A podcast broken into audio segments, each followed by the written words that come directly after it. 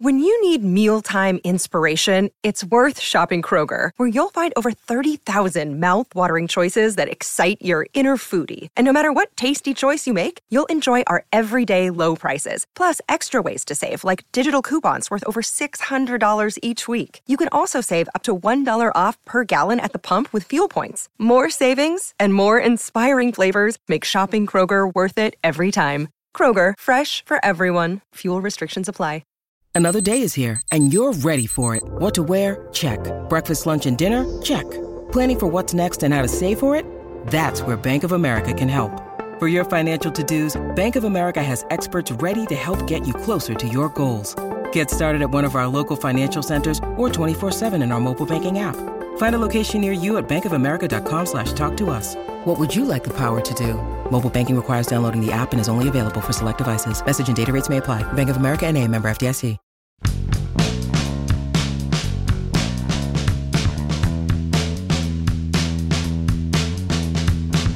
You know, one thing I've always hated when it comes to stats in sports is when someone says, well, if you take out this performance or that performance, then the number would be this. Well, it's not how sports work.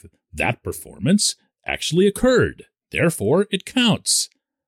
But there's one really compelling exception that I'm going to share with you today. Good morning to you. Good Tuesday morning. I'm Dejan Kovacevic of DK Pittsburgh Sports. This is Daily Shot of Pirates. It comes your way bright and early every weekday if you're into football and or hockey. I also offer daily shots of Steelers and Penguins where you found this. These Pirates who are facing the Brewers again, only it's at PNC Park tonight, the 6:35 p.m. first pitch. I'll be there covering it for DK Pittsburgh Sports. These Pirates will enter that event with a 1.79 bullpen ERA over 65 and a third innings. If dot dot dot you eliminate the runs that were allowed in that 20 to 1 to nothing massacre in Chicago by Diego Castillo, who of course is not a pitcher, and Miguel Yajure, who has only impersonated a pitcher so far this season. The last one's the one you really have a hard time, you know, exempting. But just take it for what it is because Yajure is pitching so badly, he's not going to be sticking in the majors much longer. Maybe not at all now that rosters have to go back down to 26. So, are we okay with this one? Yeah, yeah, maybe. Eh, okay, well, whatever. It's there. It's there. It's 1.79 ERA. They might be, might be the best bullpen in the majors. That ERA is the second best, if you were to look at it that way, among all teams. and then there comes this part. That's not going to last. And I kind of keep waiting for it. I thought maybe it might even start happening on Sunday in Chicago with that really riveting performance by David Bednar, Chris Stratton, Will Crowe, Dillon Peters, everyone involved. I thought that might be the one. That might be where you'd see the first crack that, you know, even Bednar, as awesome as he's been, loaded up the bases. Doesn't matter how, doesn't matter that it was a bloop and whatever else. He still loaded the bases and you're thinking maybe there's a chance that this is this is it. This is the one where you're going to say, "Man, these starters got to start going deeper, and you're going to start hurting these bullpen guys."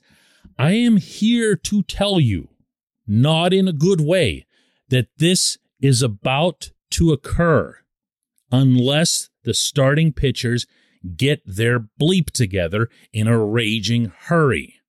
That has to begin tonight with Mitch Keller Mitch looked really good in Milwaukee against these same Brewers, but you're seeing the same lineup again just a handful of days later. And more relevant here, they're seeing you. He has to get it together. JT Brubaker has to get it together. Yeah, he wasn't feeling well at Wrigley Field, still took the ball, toughed it out, only got you three innings. That's not going to do it. Bryce Wilson, nothing that he's doing is going to do it. Zach Thompson, nothing that he's doing other than a, an intriguing couple of innings in Milwaukee over the course of his full season to date is going to do it. I don't even care about Jose Quintana. He means nothing to this team now or in the future. But there it is. That's your rotation right now. And the scariest part is, admit it, you'd feel a little bit queasy by taking Crowe or Peters and just sliding them into the rotation. You would. You would. And you'd be right to feel queasy about it. This portion of Daily Shot of Pirates is brought to you by our friends at North Shore Tavern, that's directly across Federal Street from PNC Park. It's home of Steak on a Stone, an eating experience, underscoring the word experience. The steak is brought to you partially cooked on an 800 degree stone, and you do the rest. It's a ton of fun, it's a great meal, and it's a baseball atmosphere like no other in Pittsburgh. North Shore Tavern, right across Federal Street from PNC Park. Never mess with a good thing. Everybody tells you that in all walks of life. And here are Crowe and Peters just cutting people down. 25 combined innings between the two of them. Zero runs. You know, this is nuts at this point. But they're coming in at certain spots of the game. They're coming in without all of the added pressure that comes with starting, the buildup that comes in waiting four days until the next time you take the ball. Derek Shelton told me this was up in Milwaukee that a lot of what he likes about Crowe in his current role is that, and I'm quoting directly here, he likes to throw. And Shelton went on to explain what he meant by that. Even I pretty much got it at the first take that Crowe is one of those people who loves to keep his arm active, including between starts when he was a starter. He loved to do his side sessions. He was never trying to find a way around, ah, maybe not this time, maybe not that time, maybe I'll delay it here or there. He just loves to keep his arm active. He feels he's at his best when it is active. Are you going to move that to starting? You going to mess with this? Really? As as incredible as he's been to date? What about Peters? He's a lefty. You know, it'd be theoretically wonderful to have him in the rotation rather than Quintana. He could be your lefty. He could actually get people out, and he could matter since his rights are held for another few years. There could come a point, maybe in the very near future, where I change my mind on this stance where what is currently very obvious that the current starters are the wrong starters would be worth acting on. But I'm not there yet. I'm just not because I really don't want to mess with the guys who are doing well to benefit the ones who aren't. The fact of the matter is, this starting rotation shouldn't be this awful. And I know that's going to get snickers and eye rolls whenever I say something like that. But we've seen, just as an example here, Brubaker pitch a lot better than he has to this point in the season. We've seen flashes of the rest of these guys. It is incumbent on Oscar Marin to get the best out of his rotation. I've got people asking me now, is Marin responsible for this and that, or the bullpen guys, whatever? Listen, a pitching coach in the bigs has one mandate and one alone, and that is to make the rotation better. Remember Leo Mazzone? There's a name from the past. He was the Braves pitching coach for about a hundred years. You know why Leo was the coach in Atlanta for a hundred years? Because he had starters. Yeah, they were great starters, but he made sure they stayed great. It's all about what you do with your rotation. If you're constantly flipping guys in and out of the rotation because of lousy or inconsistent performance, then the common denominator happens to be the pitching coach, at which point you really ought to make a change at that position. This team needs to find out about these starters. This team needs to find out about this pitching coach. When we come back, just one question.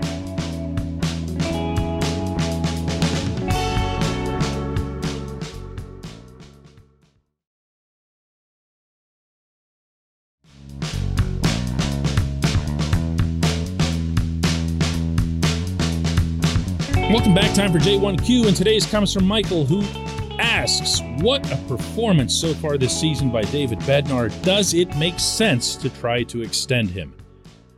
No. There, that's the end of my answer. Thanks for listening, everybody. Okay, we'll talk again tomorrow. No, there's there's there's more to say on this, but the really hard short answer is no. It would be a great feel good moment if you're into that sort of thing. Uh, when it comes to following your favorite teams as a priority over doing things that are smart toward winning it would be a tremendous PR move because you now have Hayes with the long term deal, Reynolds with at least a couple of years and his rights held for four years. And now you'd have the local kid who's throwing gas signed up for years to come, and everybody would love David Bednar being a pirate for life. Uh, this is a kid that comes from a great family, uh, Western Pennsylvania background, kind of carries himself in a Pittsburgh kind of way, the, the in, in a manner that you'd expect.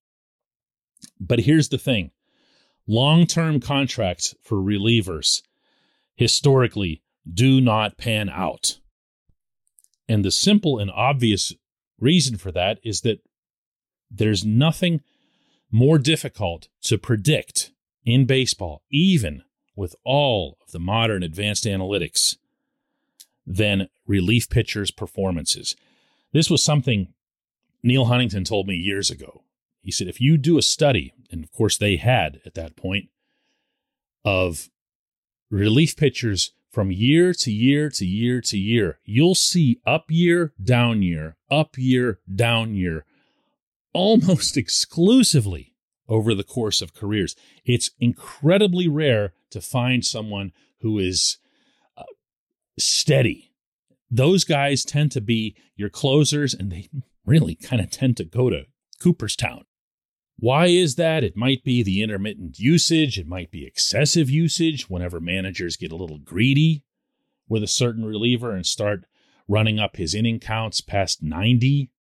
I remember this being a hot topic inside the clubhouse, even when Solomon Torres and Matt Capps were getting used a little bit too much by their respective managers.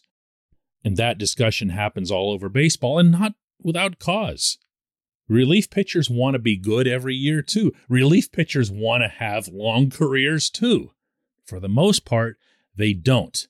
Now, the one long term contract that the Pirates have ever to my knowledge, signed with a relief pitcher, and I hate to even say his name on the show, was Felipe Vasquez. They were ready to pay him.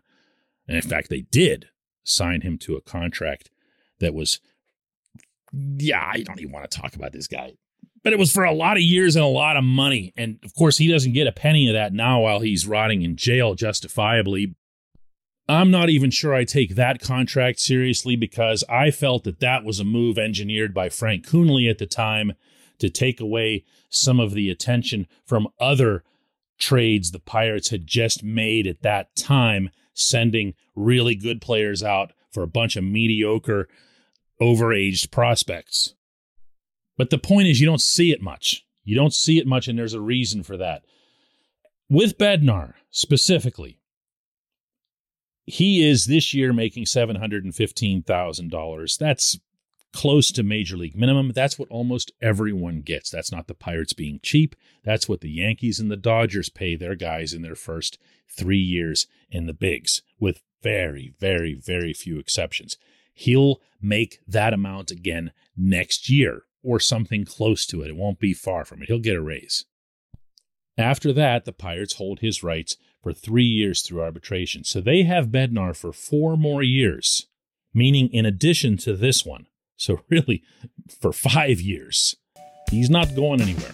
There's no need to sign him to a long term deal unless, Again, you're really into the PR thing. I appreciate the question. I appreciate everyone listening to Daily Shot of Pirates. We'll do another one of these tomorrow.